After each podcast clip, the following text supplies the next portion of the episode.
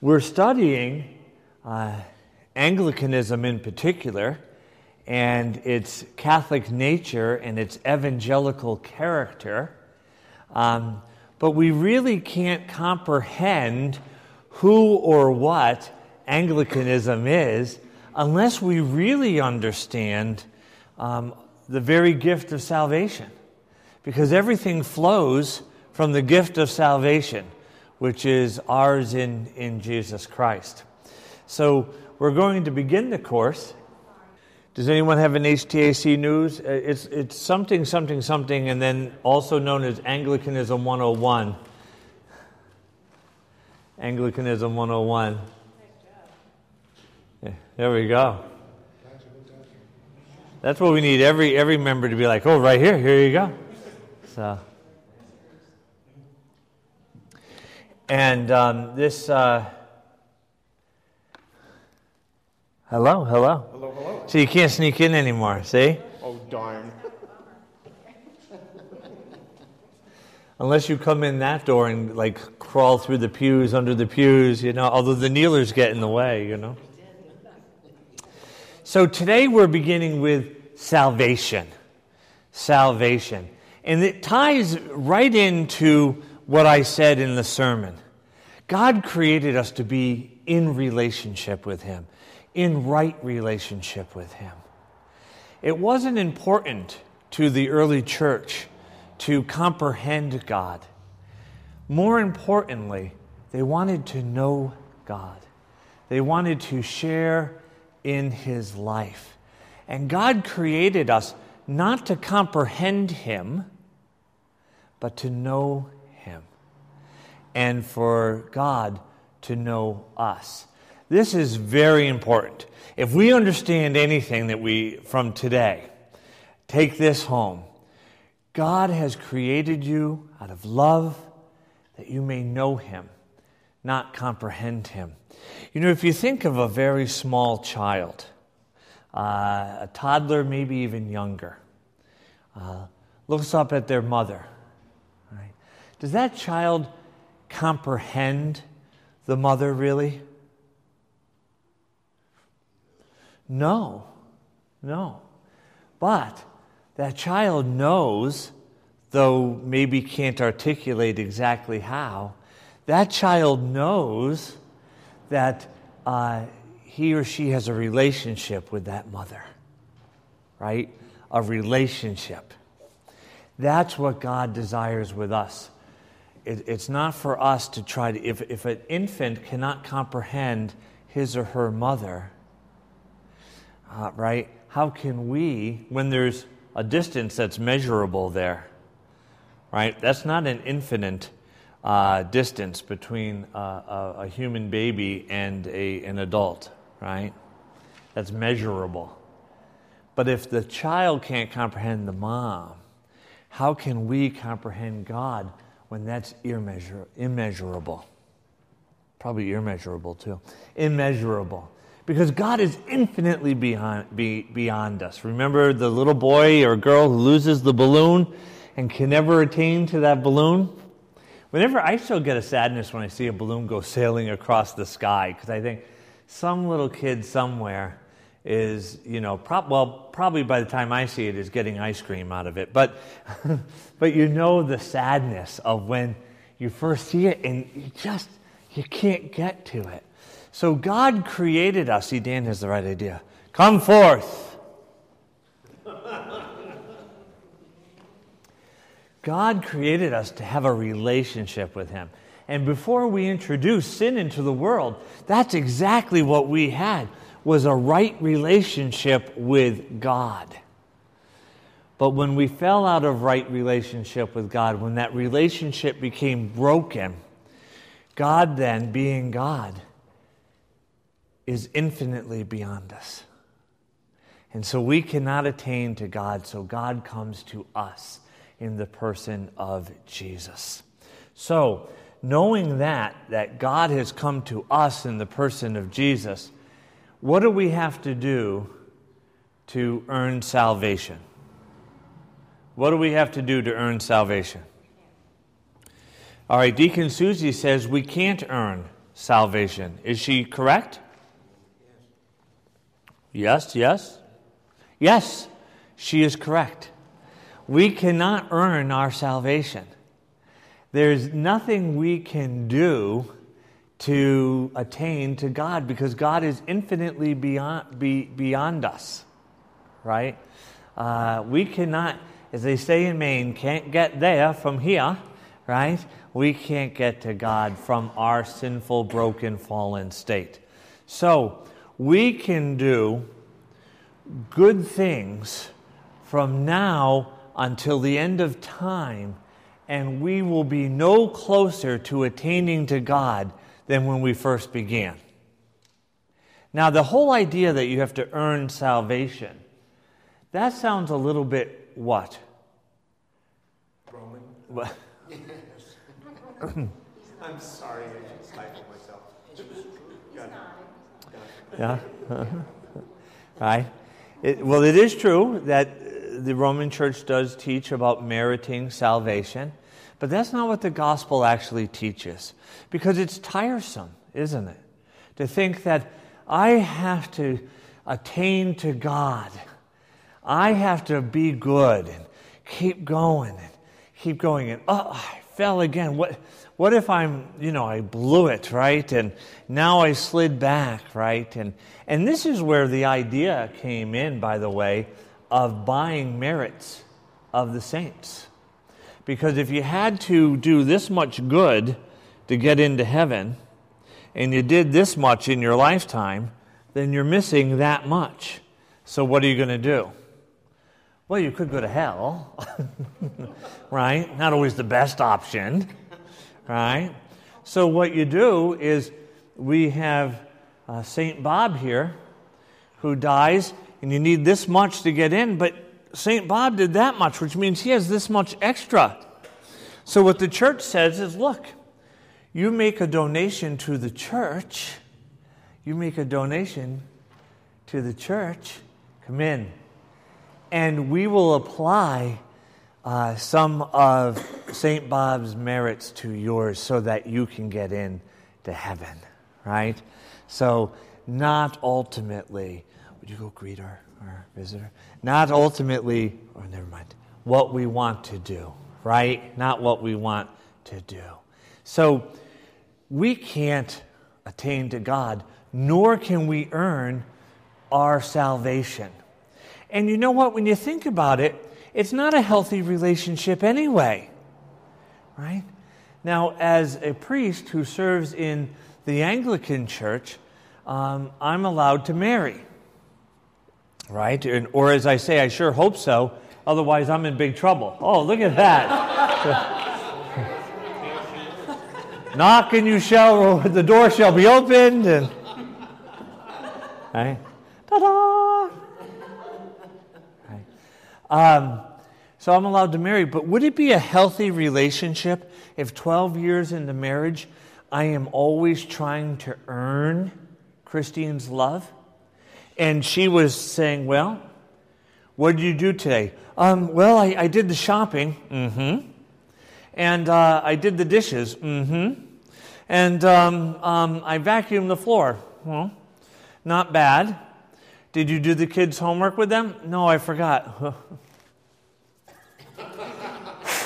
now you're back here. What else did you do? Well, I did this. Well, okay. And then calculate. Oh, you're an eighth of a point short of my love today. You can't be with me today. Does that sound healthy? No, I think you don't need to be a psychiatrist to know that that sounds sick. But just in case you don't trust me, we have a psychologist in the house.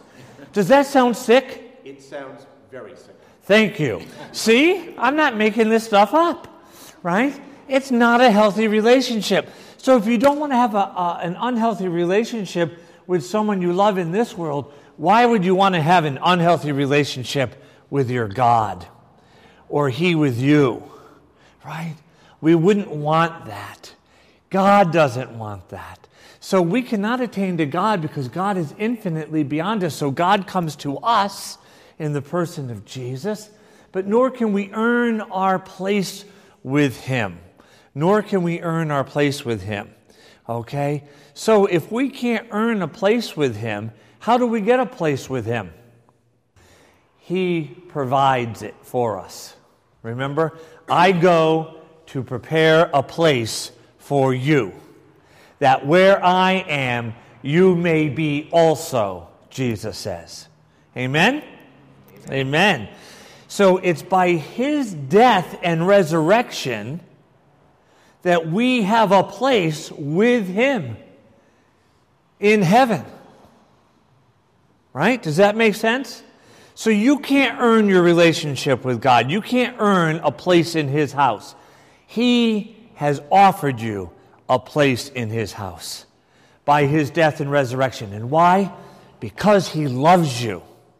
That is why. That is why. Now, we know we cannot attain to God, so God came to us in the person of Jesus. We know we can't earn our salvation or earn his love, right? That that's unhealthy. So he has done it for us by his death and resurrection on the cross, right? We also know that his love is also a free gift. His love is a free gift. You don't have to do anything to earn God's love. God's love is, is free. God's love is free. One thing I have said to Sarah and Rebecca, our daughters, is this nothing you do, nothing you don't do, will ever change the fact that I love you. Well, what if one of them became a serial killer? Went around stabbing cereals. Cheerios, right? Right? Would that change the fact that I love them? No. It would change the fact uh, of how that relationship is understood, but it wouldn't change my love for them. This is how God's love is for us. No matter how fallen, no matter how broken, no matter how sinful we are, nothing changes the fact that God loves us. God's love for us is unconditional. Now, when I was growing up, my father told me and mother told me the same thing.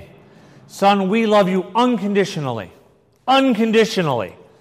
No conditions. You could be the worst human being that has ever lived. In fact, you're off to a good start, son. And, uh, and nothing will ever change the fact that we love you. Our love for you is unconditional. However, having a good relationship together and you being with us in this house, that has conditions. You cannot do whatever it is you want and still be with us here. God is the same way. God always loves us. His love is unconditional. But our being with Him forever is not unconditional. Okay? Um, he calls us to be in a right relationship with Him. Okay? Um, so, uh, for example, no matter what Christine ever does or doesn't do, I will love her. Right? So, my love for her is unconditional. However, if she breaks the covenant, right, with me, and doesn't repent and continues in that unfaithfulness, that doesn't mean that we will have a place together in the covenant because she has broken the covenant and won't repent. Doesn't change the fact that I love her. I'll miss her, but I love her. okay? It's the same way with God. God's love for you and you and you and you and you and you is unconditional. But He doesn't just say, I love you, so it's all good, do whatever you want, nothing matters, right? No, He calls us into a covenant with Him to live out that covenant. However, being faithful doesn't earn us that spot with Him, He gives us the spot. The only thing we can do is choose to live outside that covenant. It's there for us, but we can choose to reject that covenant. Okay? Why? Because it's a free will. We have free will. Um, I have a love for Christine, but if I could force her to love me and be in relationship with me, would that be a, a real relationship? No, but it's worked pretty good for me for 12 years. Follow my finger. Follow my. Okay. That, that's, a, that's exactly right. It wouldn't be a real relationship. Her place is there for her. My love is there for her. But if she chooses to live outside of that, I cannot force her. Otherwise, it's not real love. Is everyone following? So God not only loves you, He has real love for you. So we could not attain to God, so God came to us in the person of Jesus. We cannot earn our salvation or our place with Him because that's a sick relationship, trying to earn His love all the time. We can't earn His love. His love is unconditional. We can't earn a place with Him. He has given us the place. Okay. So, how can I be saved? The first word relax. Take a deep breath. Salvation is not something you have to merit. It is not something you can ever earn. Salvation is God's gift to you because He loves you. So, isn't that wonderful that we say, wow, His love is unconditional? He's given His life for me, He's prepared a place for me. There's nothing I have to do to earn it. I just have to live within the covenant that He has given me and not reject it. Now, what happens though if we if we begin to reject it, but our hearts are truly sorry? Right? Then then what? We're forgiven. You see, it's even hard to mess it up. You have to literally, literally say, Lord, I want nothing to do with you. I want nothing to do with your love, although his love for you is still going to be there. I want nothing to do with the gift of your salvation or a place with you. I want out. Because it's all about me. Right? So it's hard. Once you're in Christ, it's not easy to lose your salvation.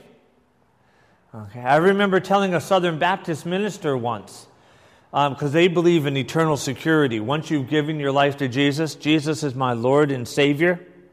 Once saved, always saved, doesn't matter what happens. I'm thinking, yeah, we don't believe in that because the Bible doesn't actually teach that, right? One can reject that gift that is given, right? However, I did tell this pastor, uh, we don't believe in eternal insecurity either where like every time I have a bad thought, oh my gosh, I've lost salvation. How do I get it back now? Right? Or two deacons get together and make fun of the archdeacon. Right? Well, actually, that is the unforgivable sin that Jesus spoke of in the Bible, you know. Rats. Rats. It's Trinitarian. That's true, you know. Um, you know, you don't have to live in constant fear. You have to make a, a, conscious choice. Now, sometimes we make it slowly over our life, right? And we find ourselves outside of that covenant. Um, but you really, you know, you have to work at it. You don't have to work at, at earning your salvation, but you have to work at losing it. You have to work at losing it. Okay? You have to say, I want nothing to do with you, Lord. It's called apostasy. Now, what's um, really good is that you still don't lose the love of God, by the way. It's always there. It's like being um, in the, the, the, the, seventh grade and uh, someone uh, really likes you and thinks you're nifty and they're following you everywhere. Uh, and this never happened to me, but maybe it did to you. And they're following you everywhere around the school, and you're like, oh my gosh, I can't get away from them. Hi, hi, good. Right? And you're like, oh, you're hiding behind, you're telling your friends, right? You know, block me, and over. You can't escape them, right? Everywhere you turn, they're like, hi, right? When we reject the love of God, God's love remains.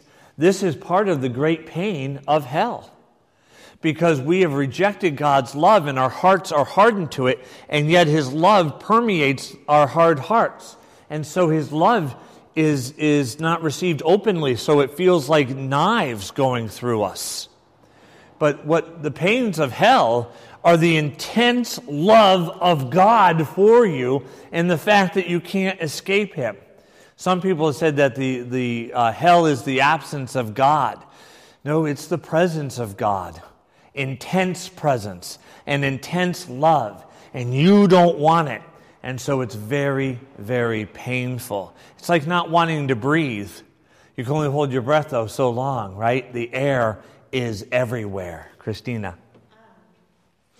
Yeah, apostasy is to, uh, to uh, in a moment or over time, through word and or action, to reject the gift of salvation offered in Jesus Christ.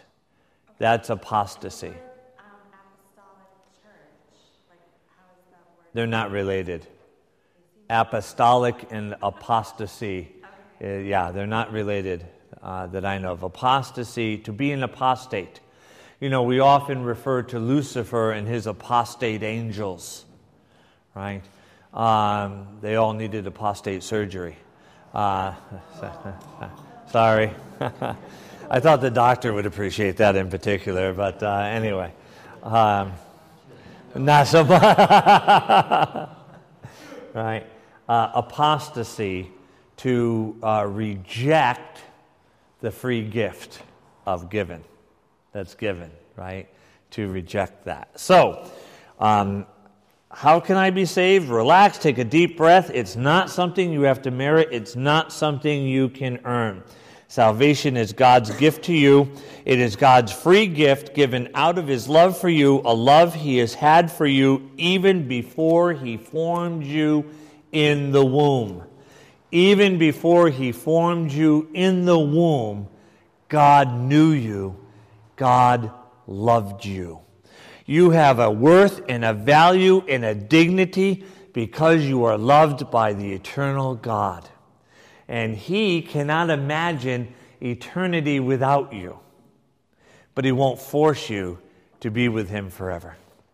I can't imagine uh, my life without Christine, but I can't force her to, to love me, right? It's the same thing with our God, okay? Um, but he has loved you and known you even before and you might say, well, how can you love something when it doesn't exist yet? You know, long before I met Christine, I prayed for her. Long before Sarah and Rebecca were born, I prayed for them. Because, you know, I knew that God knew them. Okay? Uh, and so, um, you know, uh, one thing, Steve brought this up a, a few years ago part of our church membership here are the people that don't know that they're members here. Right? They, they haven't come here yet. they're out there. God desires them to be part of the church family, but they don't know that yet. But we still pray for them that their hearts would be open to the call of the Holy Spirit and that they would, would come. Okay? Um, so God does not offer you this free gift of salvation because you have somehow earned it, but because He is a God of love and because He cannot imagine eternity without you. Okay? Um, salvation is not about what you have done or what you have failed to do, but about what God has done for you in Jesus Christ. See, it's not what you have done, it's what He has done. Look upon Christ crucified. It's not what you have done, it's about what He has done. He and He alone has confronted sin and has conquered sin and death. He and He alone. So it's about what He has done. So if you were to die tonight, God forbid, but if you, if you do, and you get to heaven and you're greeted by St. Peter, and he says to you, So what have you done to earn salvation? Answer, Nothing. I've done nothing. Well, why should we let you in? Based on me? You shouldn't. Right? But then say, well, then why, why should you come in then? Because of what our God has done in Jesus Christ. And then St. Peter will say, and he will see you now. Right? He will see you now. Right? And so it's not what we have done, it's about what he has done. It is what he has done. Okay. Um, I know when people will say to me sometimes, Oh, Father Michael, I know you preach that God loves us uh, unconditionally. I know you preach that um, He uh, has done what we could not do, and that is He has earned salvation for us. I know you teach that um, He has a place for us in His home uh, out of love and desires us to be there. But uh, you know what? You don't know how bad I am. You don't know that uh, I did this or I did that or I struggle with this or I struggle with that or secretly this and that. You don't know. And sadly, what you are saying is what I have done for ill, sin, is greater than what he has done on the cross. Now, that's probably not what you want to say, right? He's saying it doesn't matter what you've done. If you um, don't reject the offer of my forgiveness, you are saved. And if you say, well, not me, I'm not saved, because what I've done is, is really bad then what you're saying to the cross of Jesus, to Jesus on the cross, is uh, what you have done is great, but it doesn't have as big of an impact uh, on me than what I have done. So, who here would go up to the cross and say, Good job, but not good enough for me because what I've done is better than what you've done? None of us would do that, right? Uh, if, if you would, you might want to make an appointment with me and come and talk through those issues, okay? Um, nothing in this world is greater than the cross of Jesus. If you have sinned, there's your forgiveness. If you are broken, there's your healing. Okay? Uh, even if you die, there's eternal life. Nothing in this world is more powerful than the cross of Jesus Christ. So, a few examples. Uh, Romans 6 23. For the wages of sin is death. So, we introduce sin into the world, and the consequence of our introducing sin into the world is death. Why? Because God was like, I told you not to do that. Now I'm going to punish you. Now, young Skywalker, you shall die. right? Um, is, is, is that how God is? No. God is life. So when we turn away from Him and move away from Him and we fall out of right relationship with Him, if He is life and He is the only source of life and we're moving away from Him, then we are embracing what? Death. It's not so much a punishment as it is a consequence of our actions, of rejecting the gift of His love. Right? So it's not that as much as it's a consequence. He is life. If we reject that, we are embracing death.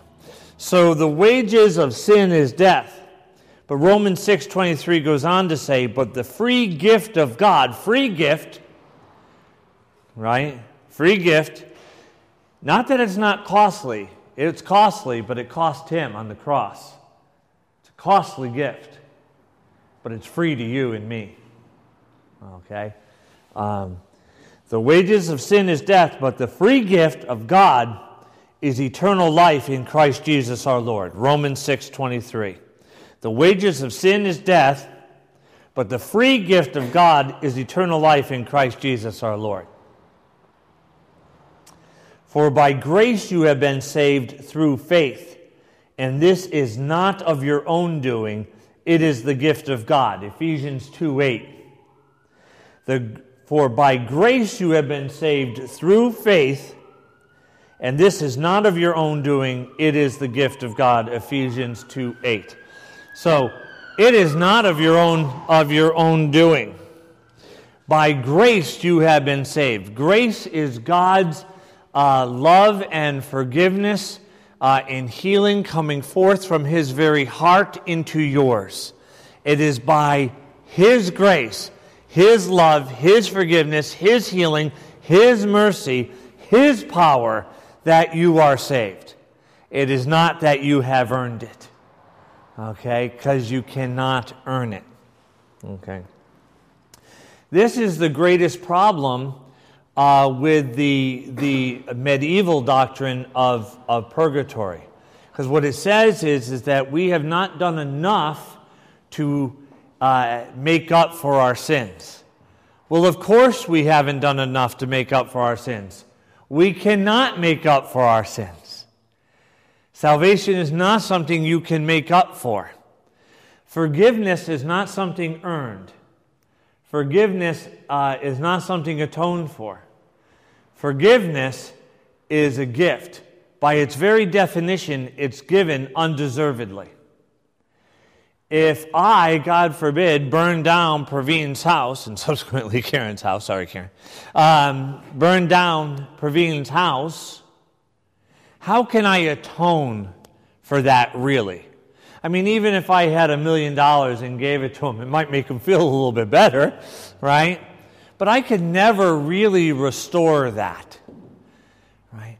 But if I say I am truly sorry for having done that, and he says, I forgive you, and Karen says, I forgive you, they have given me a gift that I could not earn. They've given me something that I did not deserve. And so forgiveness is always given when it's undeserved. Okay? Um, Romans 3 23 to 25. For there is no distinction among men, since all have sinned and fall short of the glory of God. So all have fallen short. All are sinful. All are broken. All are fallen all are stumbling, all are unrighteous. There's not a single person who has ever lived in this world, save our Lord Jesus Christ, according to the Bible, who uh, is not fallen or sinful. Okay? None of us are righteous.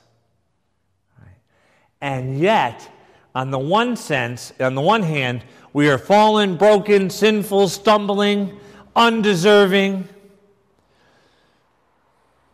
We'll use the word scum, okay, just to get to it.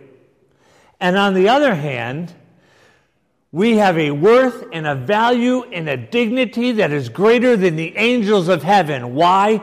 Because Jesus Christ, God in the flesh, died for us on the cross and poured out his life for us Man, you must be something. For God Himself to do that. You must be something. Has anyone seen the ad with Pinocchio? That he's not a good uh, inspirational speaker? I look around and I see nothing but untapped potential.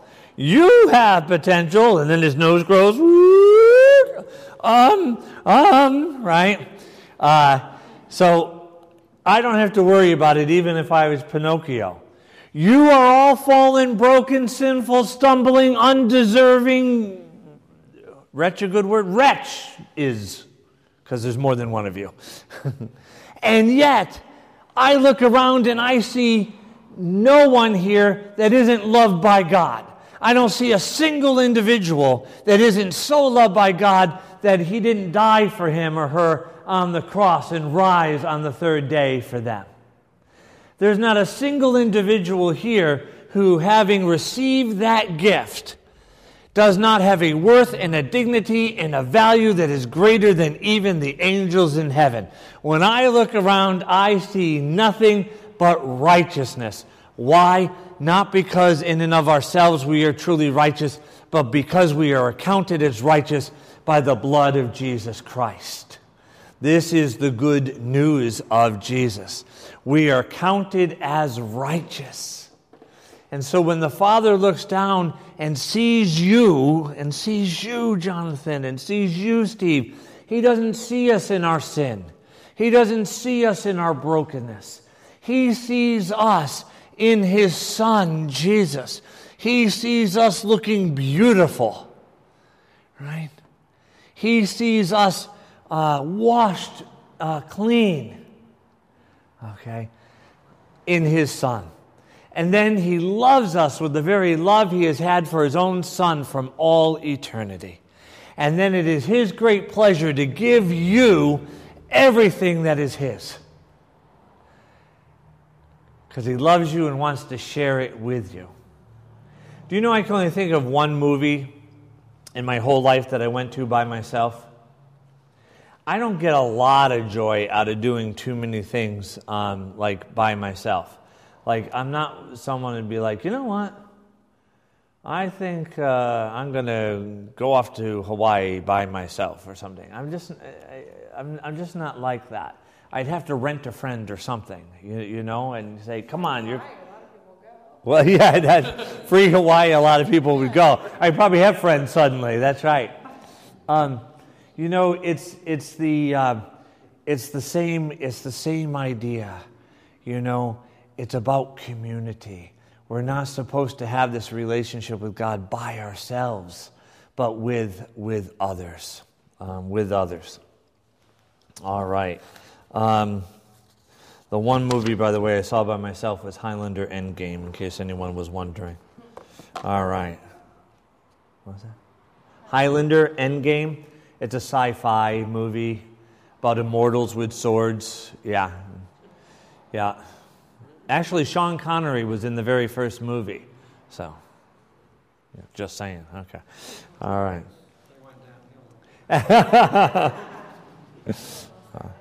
so, what, literally, what does it mean to be saved by grace through faith in Jesus Christ, however?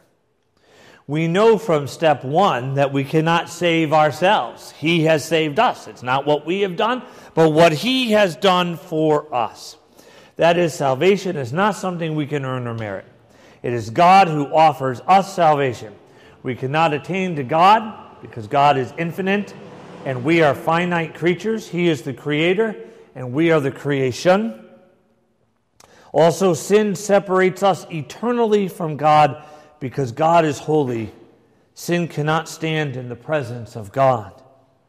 However, because we could not attain to God, God came to us in the person of Jesus Christ. The word for grace in Greek is does anyone know the word for grace in Greek? No, not kairos, charis. Charis. Charis is the name for, and what does that name also mean? Charis gift, like a charismatic, is one who emphasizes the gifts of God the Holy Spirit. Okay? It means gift of grace. Gift of grace. So the word for grace in Greek is charis. It means gift, or in this context, the gift of the Spirit. Grace is God's power. It comes forth from God and into our hearts to change us. It flows from His heart into our hearts and reshapes us and remolds us in His image and likeness. Is grace always, does it always feel good? No. No, sometimes we are told in the Bible that God's grace uh, is like gold and fire, right? Gold is a very hard substance, and if you think, and it's filled with impurities and we are often like gold. Our hearts are very hard, right? Very hard. And uh, they uh, are not soft at all, and they're filled with impurities that have solidified within us. But by the fire of the Spirit, the fire of God, like gold in the fire, what happens to that gold? What's that? It becomes soft. And when gold is soft, what can you do to it? Mold it and reshape it. And so we are sometimes like gold in the refiner's fire. We become soft, so that God can reshape us in His image and likeness. And what happens when gold gets very hot? What happens to the impurities? They rise to the top where they can be skimmed off and thrown away. See, so sometimes God's grace uh, isn't the nicest feeling. Uh, sometimes it's like we're like gold in, in the fire but sometimes it is. But um, He is calling us back into right relationship with Him. Grace is God's power, comes forth from His heart into our hearts to shape us, to mold us. Grace manifests God's love, His mercy, His healing, His forgiveness within us. Grace enables the sinner that is, broken and fallen human beings like us, to share in God's eternal life. Because grace comes from God, it is like a medicine for the body and soul. Without this medicine, we will die forever. With this medicine, we shall live forever. Grace is the antidote to the disease, sin. Grace is the antidote. If you are suffering from the disease of sin, you need the antidote. And the antidote is grace, God's grace.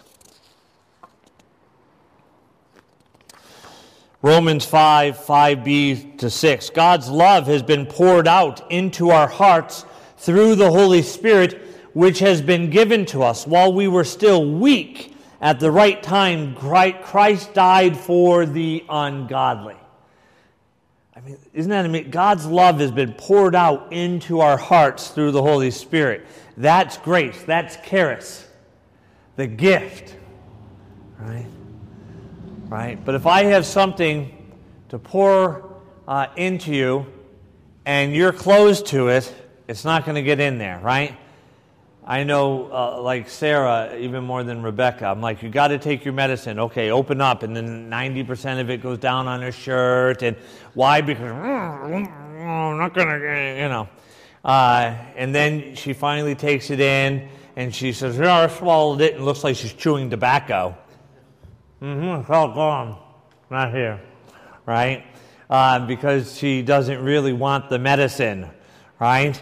Um, and so then I go up to her cheeks and, right? Uh, but God doesn't do that. He won't force you to do it. So I'm not as loving as God is, I guess. But anyway. Um, Titus 3 3 to 7. For we ourselves were once foolish, disobedient, led astray, slaves to various passions and pleasures. But when the goodness and loving kindness of God our Savior appeared, He saved us not because of deeds done by us in righteousness, but in virtue of his own mercy by the washing of regeneration and renewal in the Holy Spirit. So by water and the Spirit. Right? This gift, this covenant is imparted first uh, in holy baptism when we are washed. Receive that Spirit, which He poured out upon us richly through Jesus Christ our Savior, so that we might be justified by His grace and become heirs in hope of eternal life. So we are justified not by what we have done, but by Him. Okay. So if we must then receive its salvation by grace through faith, what does having faith mean? Salvation is God's gift to you in Jesus Christ. We know this from the first two things that we learned today. This is what it means to be saved by grace. However, grace must be received by faith in Jesus Christ, the Bible tells us. It must be received by faith in Jesus Christ. So, what does this mean? Faith means trusting in Jesus Christ and in Him alone for your life and salvation. So, what are you trusting in for your life and salvation. I'm trusting in, the, in Jesus and in Him alone. Now, I know you've heard this many times. You're going to hear it many times more. You'll hear it in sermons. but it's such a good story, it's worth repeating over and over and over again. I was born, no, not that story, sorry, um, a different story. Uh, so um, this is fictitious. I had a dream that I died and I went before the gate of heaven, and I was greeted there by St. Peter. And St. Peter said, uh, Welcome. Um, I said, Michael. Oh, Michael, welcome. St. Peter, myself. Oh, well, nice to meet you. So, Michael, I suppose you want entrance into the kingdom of heaven. Yes, St. Peter, I do. Well, tell me, what have you done to earn a place here in heaven? Uh, um, I was an altar boy when I was little. Oh, altar boy! Well, see here. Not that they need glasses in heaven, but it's good for the effect. Altar boy, an eighth of a point. Eighth of a point? You know I was head altar boy, right? eighth of a point. Okay. Uh, oh, I also took care of a young man who had muscular dystrophy, and I was his primary caregiver. I did that for a full year. Oh, well, primary caregiver. Let's look up P, primary care. Quarter of a point. Quarter of a point. I took care of him day and night. Quarter of a point. Have you done anything else?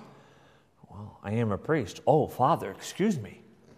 I didn't realize you're a priest. Well, look that up priest.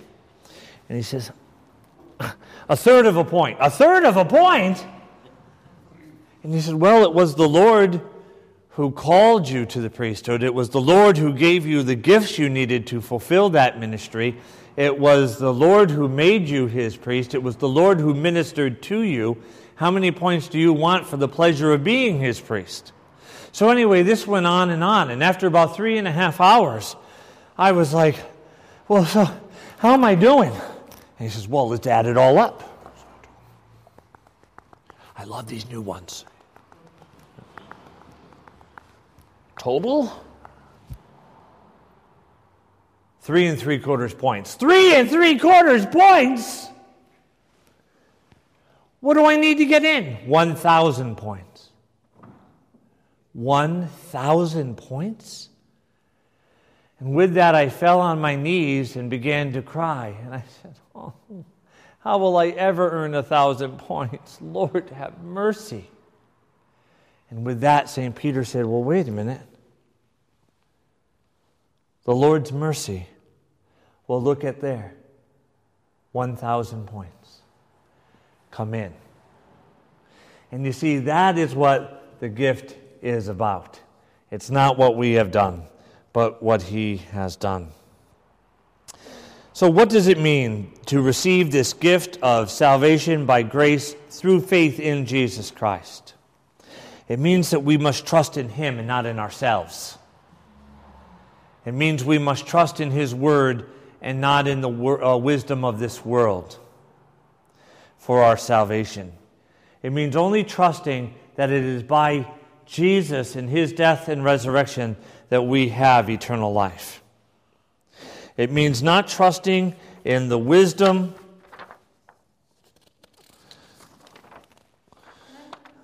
of something which is not here. It means not trusting in anything but Him, including your notes. I found it. In this world, as if something finite and temporal could grant you entrance into that which is infinite and eternal. See, that's the mistake we make, thinking that we have to be able to comprehend God. We're trying to use things finite and temporal to gain what is infinite and eternal that cannot be done. As Mr. Spock says, that's illogical. It means not trusting in any other so called God or creature for your salvation. Faith means trusting in Jesus Christ, God made man, Emmanuel, God with us for our life and salvation. Every day I pray this Lord, by thy grace, grant me this day the gift of faith, that I may live by faith, that I may walk by faith, that should I fall, I may trust in thy mercy and stand anew by faith, and that one day when I die, I would die in faith, that I may come to thy throne and receive thy mercy. And then I pray that same thing for Christine and Sarah and Rebecca. In other words, that each step, whether I'm walking in the Lord or whether I'm falling away or I'm in the midst of repentance or I'm about to die or I've died, that it may be in faith. From Romans 5 1 to 2. Therefore, since we are justified by faith, we have peace with God through our Lord Jesus Christ. Through him we have obtained access to this grace in which we stand, and we rejoice in our hope of sharing the glory of God. In him we have access. Romans 4 5. And, and to one who does not work, that is, does not trust he can save himself, but trusts him who justifies the ungodly, so God who justifies us, the ungodly, his faith is reckoned as righteousness. So if you trust in him that you are justified, then your faith is reckoned to you as righteousness. James 4 4b to 6. Do you not know that friendship with the world is enmity with God? Therefore, whoever wishes to be a friend of the world makes himself an enemy of God. Or do you suppose it is in vain that the scripture says, He yearns jealously over the Spirit which He has made to dwell in us? But He gives more grace, therefore, it says, God opposes the proud, but gives grace to the humble. God opposes the proud, but gives grace to the humble. So that's the teaching for today. Uh, the very gift of salvation.